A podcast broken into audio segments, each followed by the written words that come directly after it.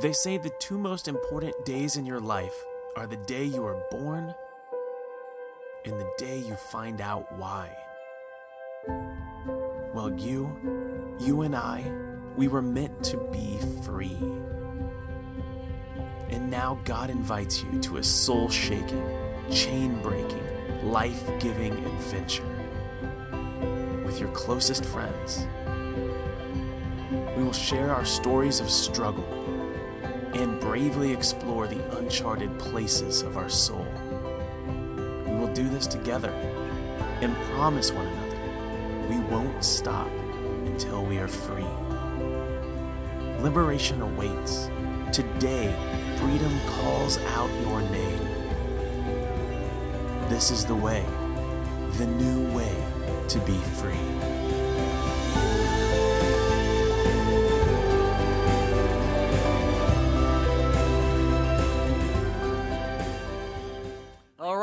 Happy fall, y'all. Glad to see you guys. Uh, I'm Pastor Tim, if we haven't met, and we do need to give a huge welcome to all of our campuses, but especially Liquid Garwood. Would you welcome you guys? We're glad you're part of our church family. Excited to have you join us for this Big Fall series, Freeway.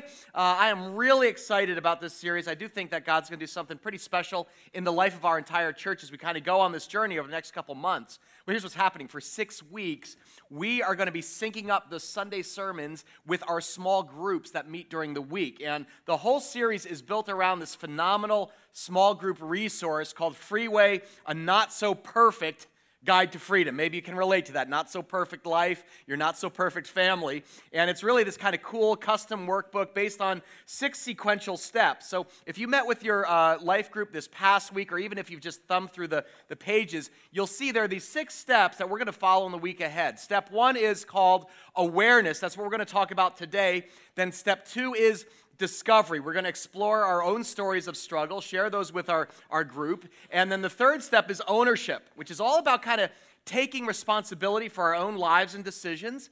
And then step four is right at the center of the gospel, and that is living in God's forgiveness, learning to kind of let go of those who have hurt us and live in freedom. Step five is acceptance, that is embracing your true identity as God's beloved son or daughter. And then step six, freedom, that's the ultimate goal realizing any pain that you've had in life really actually has a purpose, and that God has rescued you to be a source of rescue and freedom in the lives of other people who are making their way to God. So, before we dive in today, I just want to challenge you in a couple ways. The first is this if you haven't signed up for a, a freeway group, it is not too late. Uh, we have over 2,400 adults who have joined a small group and are participating all over New Jersey. So, Colleen and I, we actually hosted a, a small group of millennials. We met for the first time on Tuesday. Uh, my wife is actually doing a, one for moms on Wednesday mornings. Uh, my daughter, she meets with her high school life group on, on Sunday nights. At Liquid, we're like any age and stage, we really believe spiritual growth happens best in the context of community. Now, if you did miss signing up for a small group, it is not too late. So, at every location, we're offering what's being called campus table groups. And that's just a small group that's going to meet every week at your campus. In other words, it's not in a home, but we have a leader in place at your campus. So you're like, I couldn't get into one, or I, I didn't have the right date or time. We take care of all the logistics, but you do need to go online to liquidchurch.com slash freeway, and that's where you can register to see Campus Table Group. We just want everybody to have the last opportunity to kind of jump on board and come along for the ride. But the second thing I want to encourage you this morning is to make a commitment to really be here over the next six Sundays. You know, say, you know what, just for the next six weeks, I'm going to do everything I can, make a priority to actually show up at church at one of our campuses. You know why? Now understand, because you're going to get a gold star from Jesus. No, that's not why.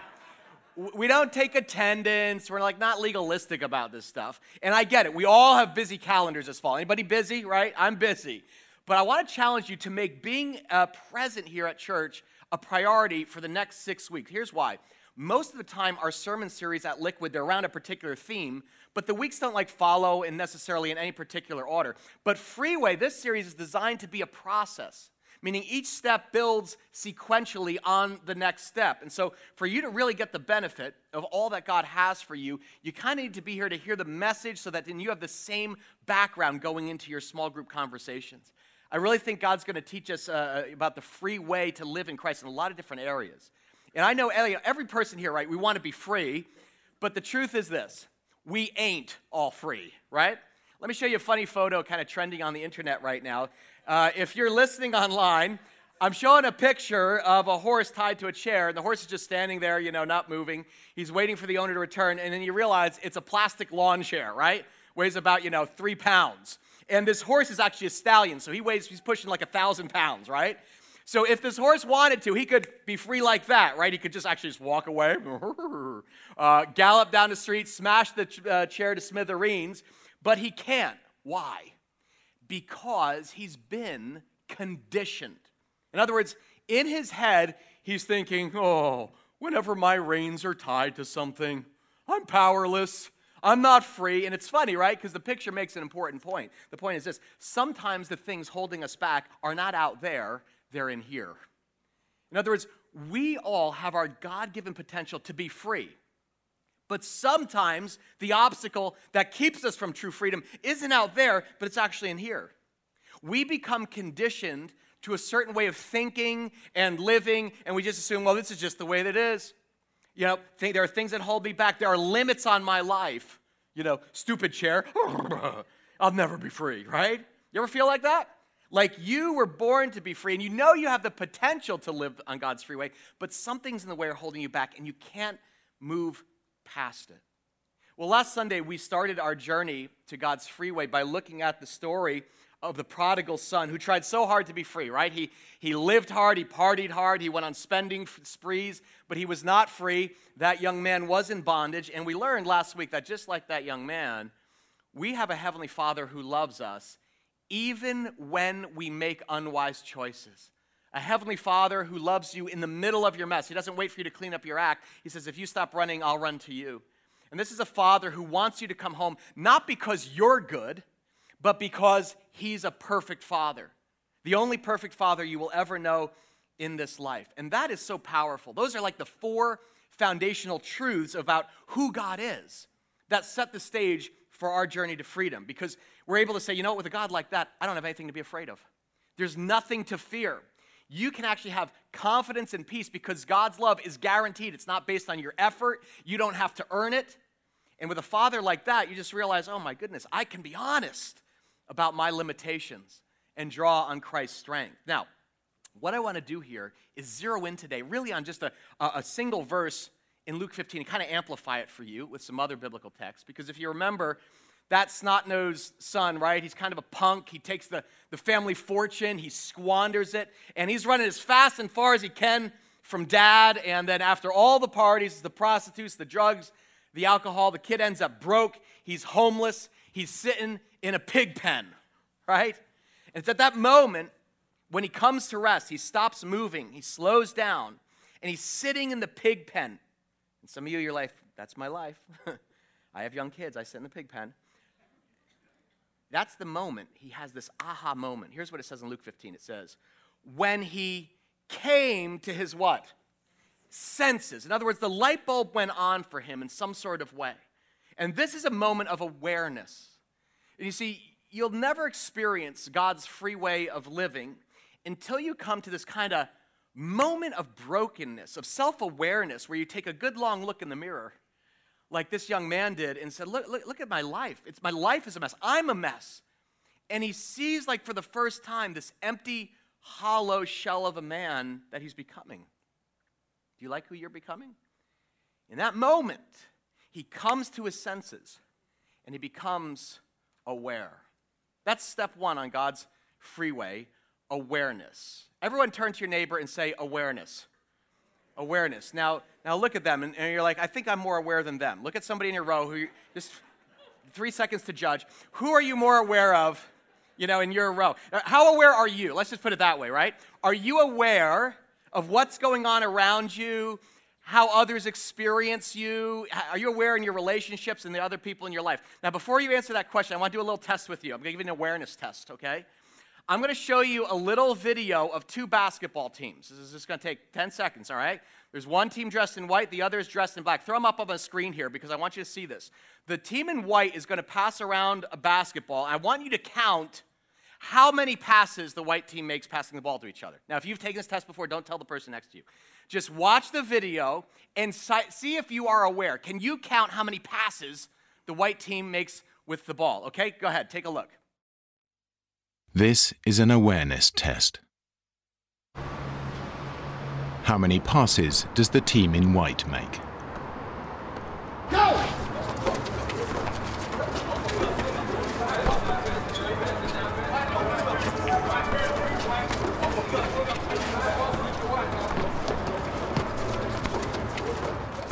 All right, did you catch it? Okay, just how many passes the team in white make? Just yell out the answer. What'd you get? 12, 13, 13, 14. It's okay. Any, or, the correct answer is 13. Okay? 13. Now, wait, well, uh, before you give yourselves a hand, hold on there. Hold on. You're like, oh, I'm aware. Me. A sermon, whatever. Those of you who counted 13, did you see the moonwalking bear? What? In other words, while you were counting, a bear, a guy in a bear suit, just moonwalked through the video. Did you see it? Were you aware? Let me rewind it. Take another look. Go! Watch closely. Here he comes. He's breakdancing, he's shuffling, he's moonwalking, and he's out. Sometimes easy to miss the stuff you're not looking for, right? Maybe we're not as aware as we think we are. See, guys, the first step on God's freeway uh, is really the most difficult, and it is awareness, it's self awareness. Some of us are kind of walking through life and we don't even realize there's a giant bear kind of moonwalking his way through our, our lives. We don't even see it. Because by definition, everybody thinks self awareness is someone else's problem, right? Every major study shows the average human being has five blind spots. And if you're like, well, I'm not one of them, you prove the point, right? In fact, some of you, some of you are thinking right now, you're like, you know what? I am so glad so and so is here today because they need to hear the sermon, right? Or I'm thinking of five people that I'm going to share this message with, you know? I'm not talking to them, I'm talking to you, okay? Every one of us, including me, has blind spots. Some of us have spiritual blind spots, right? Things we don't see in our relationship with God. Some of us have emotional blind spots, ways of reacting when we feel hurt or upset. Some of us, you know, we, we get angry or we overeat or, or drink just to kind of numb out, you know, from the pain. Um, some of us have relational blind spots. We kind of sabotage trust in our relationships. Or maybe you have a financial blind spot, right? You kind of overspend at the mall, and I, why do I always do this? Or you make risky bets on fantasy football, like, why do I, you know, I'm very conservative at work, but then I do this thing, you know? Or parenting blind spots. You know, we overschedule our kids or we don't set enough boundaries that they need. We all have blind spots, and there are, are areas in your life and in my life that we just can't see. For instance, some of, some of us dominate every conversation that you have, and you don't even realize it. Other people talk about it behind your back, but you're like not aware of it, right? Others of us have these irritating mannerisms that kind of drive people crazy. Um, there, there are some of you who are like, you know, name droppers, right? And you're always kind of like telling people who you know, and everybody else is kind of like, they don't say they're just like, why does he do that all the time? I mean, you know, like, okay, he's connected, he's important, I guess. Some of us violate personal space. Hi, brother, you know, kind of thing. Some of us consistently try to make ourselves sound smart or funny because we have like insecurities deep down that we're trying to mask. Some of us post crazy stuff on Facebook that we think sounds super clever, okay? But it makes others kind of cringe, like, oh gosh. We don't see it, but everybody else does. In other words, the truth about you and me, this is scary to admit, is that we don't know the full truth about ourselves. And what's worse, we don't know the full truth about God. But Jesus says, You will know the truth, and the truth will set you, what's the word? Free. Guys, whenever you talk to somebody who has found the free way to live without the guilt, judgment, regret, and shame, whenever you talk to somebody who's like made radical changes in their life to be free from their past, or God's helping them deal with pressures very gracefully in the present. Almost always, whenever I talk to people like that, they can point to this moment in their life where they can very vividly recall. They say, There's just this moment, like I, I just, I came to my senses and I saw the truth of who I really was.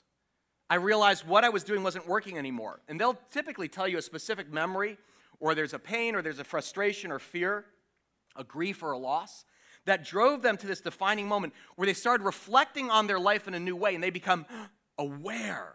And with fresh self awareness, they said, you know what? I don't want to keep living like this. I don't want my, my, my future to be like my past. And they come to their senses, and that's the moment they meet God at a heart level. Want you to think about this. When did the prodigal son come to his senses? It's not while he's partying, it's not while he's living life in the fast lane. It's actually when he slows down and sits in the pig pen. And life is went from, you know, Mach 3 down to like 18 miles an hour. and all of a sudden, God begins speaking to him and he becomes aware. He says, I came to my senses.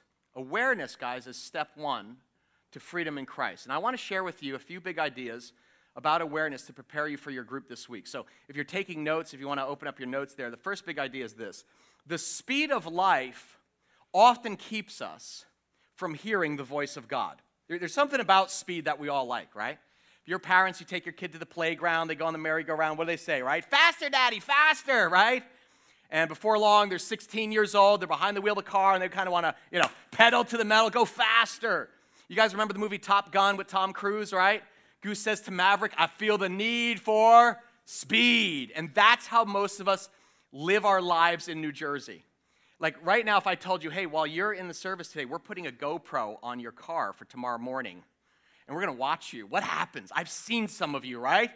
You're, the alarm goes off, you're peeling out of the driveway like 70 miles an hour in reverse. You're putting on makeup while you're driving eating your Egg McMuffin, guzzling Starbucks, taking phone calls, you know, mouthful, hands free, right? No one calls this insane. We call it multitasking, right? But the truth is, a busy life doesn't always mean a better life. Because the speed of life often keeps us from hearing the voice of God clearly. I mean, sometimes faster is better, right? Like if you're giving birth, right? Like, get the baby out as quickly as you can, right? But let me ask you this what enduring moment in your life has ever occurred when you were in a hurry? I mean, be honest, right? Married couples, have you ever like built like deep levels of like marital intimacy and connection when you were in a hurry? Uh, parents, have you have you been able to like recognize what is going on under the hood in the heart and soul of your son and or teenage daughter when you're in a hurry? Uh, single folks, have you built close, life giving friendships in a small group when you're in a hurry? See, in our culture, you know what the greatest enemy to self awareness is? It's not self delusion, it's not pride. I would say the greatest enemy of self awareness is hurry. In his book, The Life You Always Wanted, John Ortberg writes this. He says, The truth is, as much as we complain about it, we're drawn to hurry. It makes us feel important. It keeps the adrenaline pumping. It means we don't have to look too closely at the heart or life. It keeps us from feeling our loneliness. I mean, if you're a follower of Jesus and you want to grow, you want to live the spirit filled, spirit led life, do you really think you're going to experience the deep, convicting work of God's Spirit in a hurry? Sometimes we stay in a hurry, Ortberg says, to prevent us from having to look really too closely at the state of our soul. So here's a question. You're going to answer this this week in your, your freeway workbook. It's on page 60. It says, How fast is your life right now? And it says, Check all those that apply. It says, Resting, limping, walking, running, racing, supersonic. Now, I filled it out this week. I checked racing, and it says underneath, How long has it been this way? And I'm like, Every fall, it's like this, okay? I kind of go at 75 miles an hour uh, and hope I don't get pulled over. Now, the interesting thing, it's going to ask you to reflect. Explain why you checked that box. So I just wrote this. I, I kind of like, you know, again, just reflection. I said, I estimate I wear five hats every day, every week. I just started counting them. Husband to Colleen, father to Chase and Dell, son to God, pastor of Liquid, preacher on Sundays, decision maker in meetings, fundraiser in chief, you know, creative visionary. And then I wrote, I love all these roles. Well, maybe not the decision making and fundraising, but putting on all of these hats can be very exhausting. And then it says, if you, if you don't like how fast you're going, can you change it? Yes, no. I checked, actually, I made my own box. I wrote, not at this moment. and then I wrote, and honestly, I'm not sure I want to. I actually love all that I do, and I'm a little worried I might be addicted to adrenaline. Ooh, that's an honest answer right there. That is a thread I know God wants to pull in my life. Because honestly, I have always struggled with balance in my life. My family's paid a price for that. And it's an area that I know God wants me to monitor. See, self awareness is crucial to your spiritual journey. But the reality is, right, I wouldn't have made time to think about that, invite Christ, into, open my heart, invite him into that area of my life if I didn't slow down. And that's why the Bible actually doesn't suggest, it commands believers. In Psalm 46, it says this Be still and what? Know that I'm God. So, according to God, when do we come to a knowledge of Him? When do we come to a knowledge of the truth? When we're going Mach 3? No, when we are still, right? See, too often the speed of life keeps us from hearing the voice of God. That's another question you're going to answer in your workbook uh, this week. How well are you hearing God? And that's what I love about, by the way, the Freeway workbook. It's like all visual. You just have to like mark an X, you know? And I wrote, you know, last week, 7.5. Last week I experienced God in a huge way. Give some examples of that. How available are you? And I'm like, at this moment, you know, it's, it's a four. That's because it was like Wednesday morning. I'm like chronically depressed. Uh, how, how hard is it to be still? I'm like, take some effort. You know, I'm a little ADHD, uh, and I'm like, most days I woke up, eh, I wake up and want to dive right into things. I'm so blessed when I'm still before God to start the day, but not sure why I resist this. Why do I resist this? There are going to be questions that help unearth maybe what's going on underneath the hood of your car, where maybe there's a blinking light on your dashboard that you ignore. Have you ever had that? I have an old truck, and so like there's always like lights going off, and it's like you know check engine. I'm like, where is the wire to disconnect that light? That is very annoying, you know. I just like blow right past it, you know.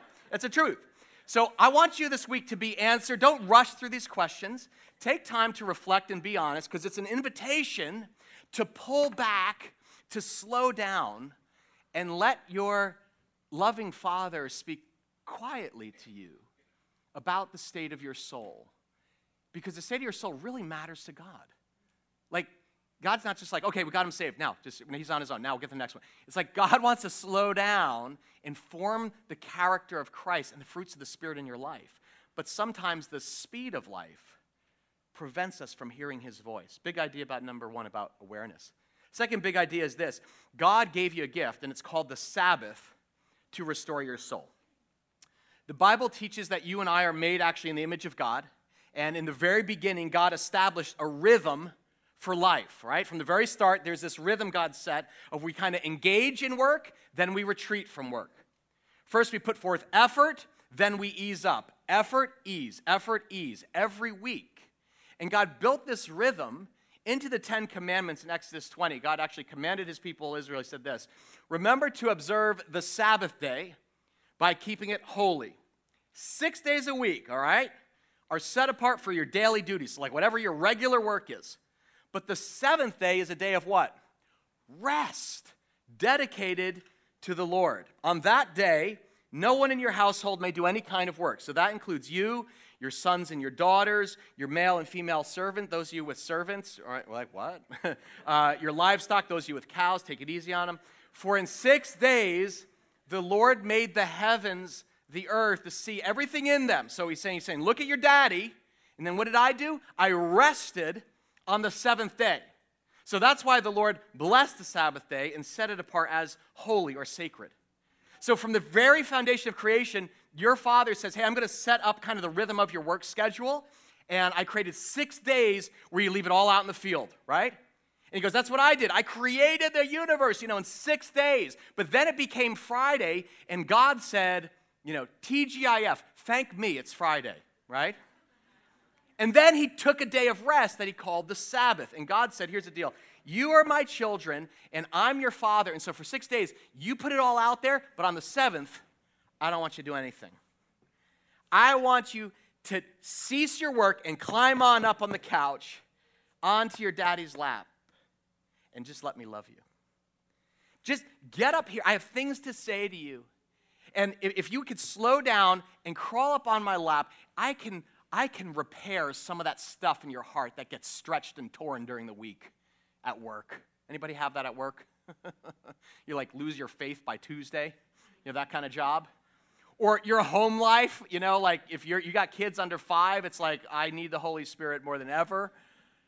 And God says, I want to replenish, I want to restore, I want to revitalize your soul because it leaks and it's fragile and it needs my healing every seven days. I, for me, it's like every seven hours. But that's God's rhythm. He says that's how you're going to live. There's going to be this engagement and then retreat. You're going to put forth effort, then you're going to ease up. And it's this beautiful dance, right? It's a beautiful dance God invites us into. But let's be honest, some of, some of you don't dance to God's rhythm. You, you dance to Rihanna's rhythm. All we do is work, work, work, work, work, right? You know that one, right? Don't make me dance, people. You may, you know, you may say, you're like, hey, what's the big deal about, you know, working and resting? Why is it so serious with God? Here's the answer. When your life is out of balance, people in your life look worse and problems look impossible to overcome. Have you ever seen this? When you are tired, families are harder to love and get along with. When you are exhausted, all of a sudden, escaping into secret sin just looks more inviting and appealing. When you're living outside this God designed rhythm, you don't have time for God. And in the hurried world, you don't slow down and reflect and become self aware. And so God says, I'm going to mandate it in your life. I'm going to ask every follower of Christ to take a day for rest and reflection. And I'm going to give it as a gift to restore your soul, to reveal things about you that you'll never see if you're constantly in a hurry. Now, some of you are like, I don't know if I'm in a hurry or if I'm busy. I, I'm not sure, Tim. I want to make an important distinction. There is a difference between being busy and being in a hurry. And I get it. Like, busy is just like, we live in New Jersey. Like, I don't know anybody who's like not busy, right? It is the fall. I understand that. But I want to distinguish between busy and hurry in your life. And so I printed a little chart in your notes that I think might be helpful to you. It was to me. For example, busy means you have a full schedule in your life. You got a lot of stuff to do. But hurry is when you're preoccupied. You actually can't be with people because you're thinking about all that you have to do. Busy is many activities, right? We all have like a full dance card in the fall, right? It's unavoidable, slam schedule. But hurried is that in the middle of the activities, you're actually unable to be fully present to the people you're with. You, you, know, you know what I mean? Like, have you ever been out to lunch with somebody and, you know, and they're, you're, you're thinking, we're going to have this great conversation. They're like, kind of like, uh, you know, they're only like half there. They're like glancing over your shoulder. They're like looking down their phone, texting. You're like, hey, I'm right here. You, you don't have to Snapchat me. I'm right here, right? Busy is focused on the outward conditions, the stuff that's happening around you. But hurried is the inner condition of the soul where you just don't have room for God. Busy is physically demanding, but hurry is spiritually draining. See, there's nothing wrong with coming home from work and being like, man, I am tired. I am dog tired. But it's like a good tired. It's very different to come home and just be like, I am drained. If I see another person, I will strangle them. I have no emotional margin whatsoever. You know what I'm talking about? So understand, busy isn't necessarily bad as like hurry is, because being busy can awaken you to your need for God, right? It actually says, I need God if I'm to actually act Christ like today. But hurry says, you know, I don't even, my life is spinning so fast, I don't have any time. I'm actually unavailable to God. So understand there's a big difference between being busy and hurried in your life. And I struggle with this, I'll just be honest, okay? But you know what's really helped me with my, the tension in my life between busy and hurry? It's really the example of Jesus himself. I mean, think about it. Jesus was a busy dude, right? Understatement of the year. Jesus is the Son of God. He literally has the weight of the world on his shoulders, and he was busy. But I challenge you to find one place in the gospel where Jesus is hurried. You'll never find it. He was always present, he was always available to people. And he was surrounded by all these needs, right? There's one more person to heal, somebody needs to be touched, somebody needs to be loved, That someone to pray for. But Jesus is never preoccupied, he is always calm and fully present to those around him. And the reason is because Jesus had a practice of regularly withdrawing for time alone with his Father, even after a busy day of ministry. In fact, before his day began, Jesus would withdraw. Look at this verse. I printed this in your notes. This is from Luke 5, and you'll see it all through the Gospels. It says, Jesus often withdrew, that's a retreat, to lonely places and prayed. In other words, talked with the Father. One day, I, there's this one amazing, I was kind of looking at this through the Gospels this week, and there's this one instance where like the crowds are pressing in, like, you know, the ministry's blowing up, he's healing all these people, and instead of being like, okay, you know, you know, start getting them in line, you know, we'll just kind of motor through this, he actually says, that's enough, and he says, come on, guys, and he gets in a boat and goes out on a lake to the other side. And if there are any men here like me who for years have been trying to convince their wife that you need a boat and to live on a lake. This is your scriptural justification right here, okay? This is the verse you want to write, okay? in my own life, that example of Jesus has just like encouraged me because here's the truth. Like, in my, I don't know, again, you have a different world at your work and your family, but for me, as a pastor in a church like the size of Liquid, there are life shattering emergencies every hour of every day of every week in this church. At any given moment, there are multiple people in the hospital, there are marriage breakdowns, there are families who have loved ones who are going to rehab or going to jail, there's an intervention. There are unexpected deaths, there are tragic accidents, there are like circumstances that are like heartbreaking. And so there are people who need God's comfort every single moment, but Jesus, yeah, your Savior, made time for his soul and he slowed down. In fact, look at the snapshot from the Gospel of Mark.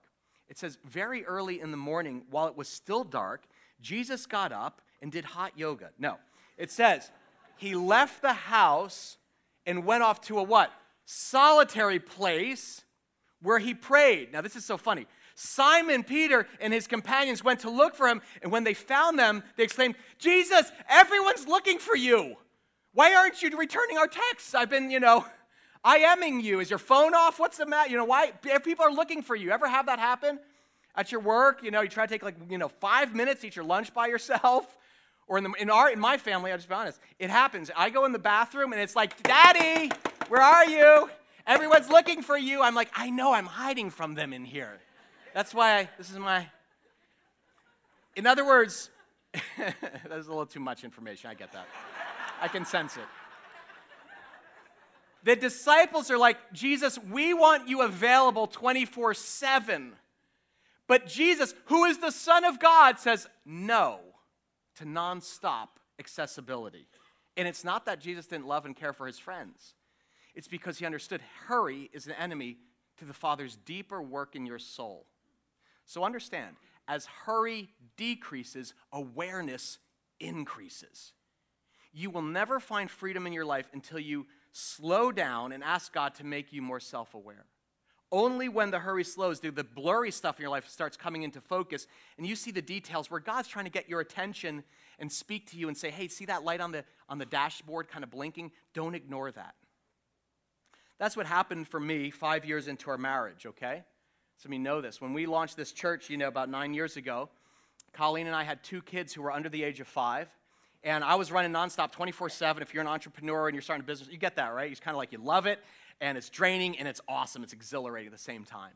And so I was running 24 7, and, uh, and Kyle was like, hey, you know, once things get launched, I need you home because I was out every night of the week on Saturdays working. And even when I was home, I was like, you know, checking my email and all that kind of stuff at the dinner table, not really present. And so I said, sure, absolutely, honey. Once we launch the church, then I'll, then I will be there for you. You know, then I'll be present. And then we launch the church, and then the worst possible thing happens. You guys show up right? People show up. And now it's like, what are we gonna do with it? Well, we gotta get them in groups. Okay, well, honey, once we get them in groups, I swear, you know, I will be present to you. And then it was like, oh my goodness, Christmas, we gotta celebrate Jesus' birth. Uh, once we do Christmas services, then I, you know, I just self delusion. I just kept kicking the can down the road. So I come home one day, and this was kind of my aha moment. I walk in the door, and I see Colleen sitting on the couch, and she has mascara coming down. She's crying. And I literally thought like something happened to the kids. I, I literally was like, honey, is everything okay? And she's just like, you know, she just, she couldn't even speak. And so I rushed over, I put down my bag, and I sit next to her, I go, honey, what's the matter? What happened? She goes, you, you love her more than me. And I was like, what? She says, you love her more than me. And I literally was like dumbfounded. I was like, love who more than, like, love her more than me? Who are you talking about? Like, is she accusing me of an affair or something? And she goes, that stupid church. And somewhere in the distance, I heard a rooster crowing. because I had sworn I would never be that guy who sacrifices his family on the altar of ministry. And that was a shattering moment for me. Like, just going back emotionally right now in my head, I'm like, that was looking into my wife's eyes and just realizing I'd not only been lying to her, I'd been lying to myself. And that was a long road back. That was five years into our marriage. And so we started doing marriage counseling, which highly recommend to you. Some people, whenever I say, hey, have you ever considered marriage counseling? You're like, oh, dude, it's like $120 an hour. Here's my question How much is your marriage worth? so we did marriage counseling. I thought, you know, well, maybe, you know, maybe one session, two sessions, we'll fix this thing. Uh, it was a little lo- longer process. And repentance is only when you actually take radical action, right? You can say you're sorry, but she's like, you've said sorry a million times. And so we took a radical, we took a machete to my calendar. We actually said, we're gonna, we're gonna stop this insane rhythm, and I'm gonna be out one night a week. And I'm gonna start saying something very hard for me to say, which is no. because there's all these great opportunities, you know, hey, come out speaking at different, you know, places. And so we actually said, we said there's gonna be no outside speaking until our kids turn 10 years old. And then we'll revisit that. And we said, we're going to have a Sabbath for the first time in our life. And our Sabbath is not Sunday for us. Sunday is just NASCAR destroy day, right? You're just smashing into everything. I get that. But for us, the Sabbath became Friday. And it was so funny because I knew it was taking root when I went to pick up my son. And, uh, and some mom comes up to me. She goes, Oh, you're the rabbi, aren't you? I go, like, what? the rabbi? Like, most people think I'm a priest, but a rabbi. I was like, that's a new one. And, uh, and I realized why she said that. She goes, Well, because your son, at 3 o'clock on Friday, I'd go pick him up, and the doors of the school would burst open. He'd be like, Daddy, it's the Sabbath. and they're like, The rabbi, you know? And so he knows, because then we would have our 24 hours of non liquid where we'd get in a boat and go fishing. And, you know, if you've ever watched my Instagram feed, you know that's our deal, man. That's we're like, be like Jesus, man. I'm like, son, he, he thinks he's going to be a pro bass fisherman. I'm like, the disciples were just that. So you got a great future. And we go out on the lake, and that's a moment for us as a family that injects sanity into this crazy thing we do called ministry. But that didn't start, that breakthrough, that awareness, boop, God drops the scales from Pastor Tim's eyes, did not happen until I was willing to say, not I'm busy, but God, I'm ready. That's the last big idea I want to leave you with. Freedom starts when you stop saying, I'm busy, and you begin saying, God, I'm ready. I am ready to look at my life for who I really am. God, I'm ready for you to reveal my blind spots. God, I'm ready to see myself for who I've become. Can I ask a dangerous question? Do you like who you're becoming? Do you like who you're becoming? Because early in my life, I had bandwidth for a few things, but we didn't, a great marriage really wasn't one of them. but the reality is now, like 18 years later, our marriage has never been stronger. Colleen, this church wouldn't exist without my wife, Colleen. She's the love of my life. She's my best friend. I, you know, praise God for her. She's an incredible woman. But it didn't start out that way. And so this week, you may need to press in a little bit and pray a prayer of awareness like the one in Psalm 139 in the Old Testament. King David wrote this prayer for awareness, a very bold, very brave prayer. He said this Search me, God, and know my heart. Can we read this together? Test me and know my anxious thoughts. Any, anybody have anxiety? anybody have fear? Anybody, you know, you, you take a sleeping pill, but your mind is like still racing? Basically, David says to God, he's like, He's being chased by King Saul. There's a million things going on in his life. And he basically says, Hey, God, I'm coming in. Can you pop my hood and take an inspection? You know? You ever take your car in for, for a tune up and they test it and they're like, Hey, did you know that light's been blinking a while? And they pop the hood and they typically attach it to a computer. And David's like, Hey, you know, God, pop my hood. How are things going? Because I've been running very fast and my check engine light is on. Can I ask, is there an area in your life that you need that kind of inspection? Search me, know me, test me where the light on the dashboard's been blinking, but you're going too fast to do anything about it. And yet, even now, even in this moment, God's Spirit is speaking to you. And you're becoming vaguely aware of what it is. I want to challenge you. This is your next step. Pray this prayer this week. Search me, God. Know me. Test me. You know my anxious thoughts. Maybe this is the moment this week, this fall, where God makes you aware that you're sacrificing your marriage for your career. Maybe this is the moment that God makes you aware that your screaming and yelling is destroying your kids. Right? Maybe this is the moment that God makes you aware it's not your spouse's fault, but it's actually your own arrogance and pride. I know this is hard. Truth is hard to take when it's about yourself, and you will feel the urge to hit the gas and go faster so that you don't have to feel the pain or face the truth. But David says, no, no, no, lean in.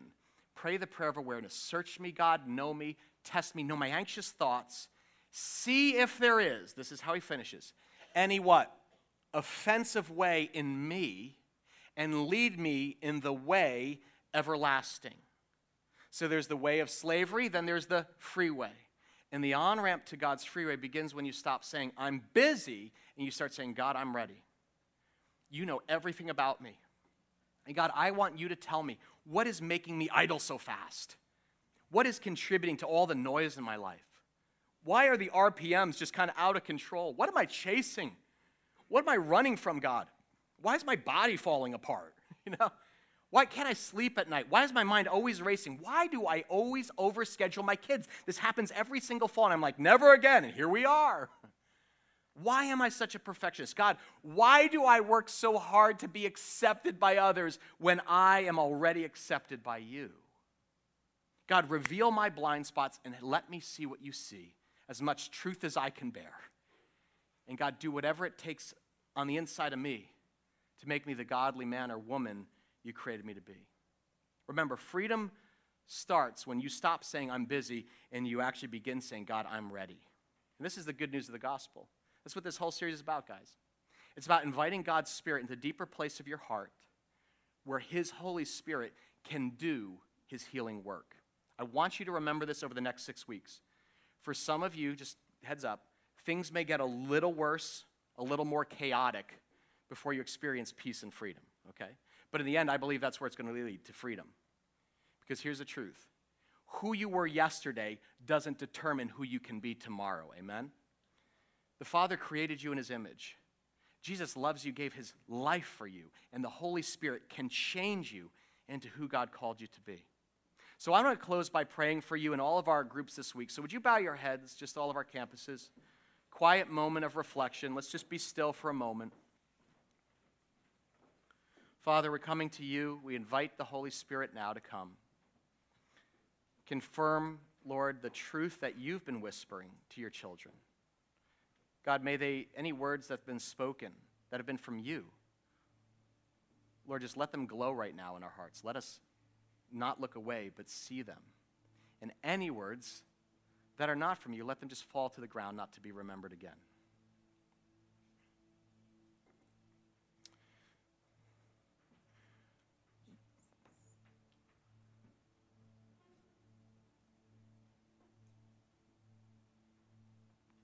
With all heads bowed, we're praying. Jesus said, Come to me, all you who are weary and burdened, and I will give you rest. So, with your heads bowed, we're praying. Let's have an honest moment. Is there anybody here who's weary? you're tired, you're worn out. You need God to restore your soul. If that describes you, would you just just be brave enough to lift your hand right now, again, just so I can see you. Yeah, not surprised. Hands up all over the place. You need rest today. Put your hands down. Jesus, thank you for this invitation to come to you now. In the middle of our weariness and our heavy burdens, we ask for your rest. Jesus says we all need rest for our souls. We need the kind of rest that doesn't come from a two hour nap or a two week vacation, we are tired in a way, Jesus, that only you can restore and heal. So come now. Father, I pray this week that we will slow down enough to hear your voice. And Jesus, that you would step in to carry our burdens and reveal our blind spots. God, we invite you to shine your light of truth in the dark spots of blindness in our lives. Give us courage to slow down so we can become more aware of what you are doing in our life and who you are. And Holy Spirit, would you just give us a spirit of courage and honesty in our small groups this week? Let us be gentle and kind with each other's hearts, giving the grace to each other that we know we need ourselves. Jesus, we love you. We can't wait to see what you're going to do in our lives this fall. It's in your name we pray. Everyone said together.